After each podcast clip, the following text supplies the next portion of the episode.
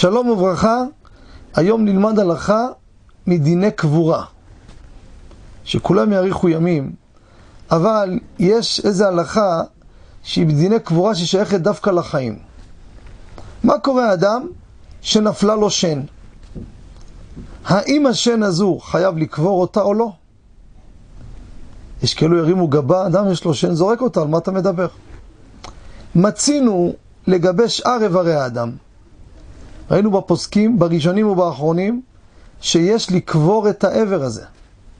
הרמב"ם, לאחר פטירתו, בא בחלום לאיזה יהודי מטבריה, שהכיר אותו ואמר לו שהוא יחביא את האצבע רגלו שנקטעה, הרמב"ם נקטעה לו אצבע מהרגל, לא עליכם, לא עלינו. אמר לו הרמב"ם איפה הייתה שמורה, ואמר לו שיבוא ויקבור אותה בקברו בטבריה, הרמב"ם קברו בטבריה. ועוד ועוד גדולי הדורות היו סיפורים שלאחר פטירתם ביקשו, וחלקם מופיע בסיפורים שאפילו את השיניים שנפלו להם, הם שמרו אותם כדי לקבור אותם איתם אחרי 120. והם ביקשו את הדבר הזה. איברים חובה לקבור, אבל שן של האדם, מעיקר הדין אין חובה לקוברה.